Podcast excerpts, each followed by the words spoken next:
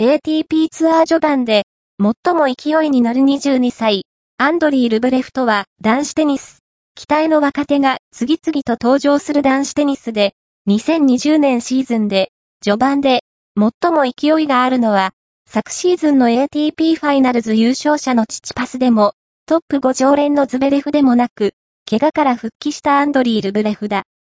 ルブレフは、怪我明けの2019年シーズンの鬱憤を晴らすかのように、2020年シーズン開幕戦で勝利すると、そのまま、次の大会まで連勝し、16年ぶりのシーズン開幕に連続優勝を果たした。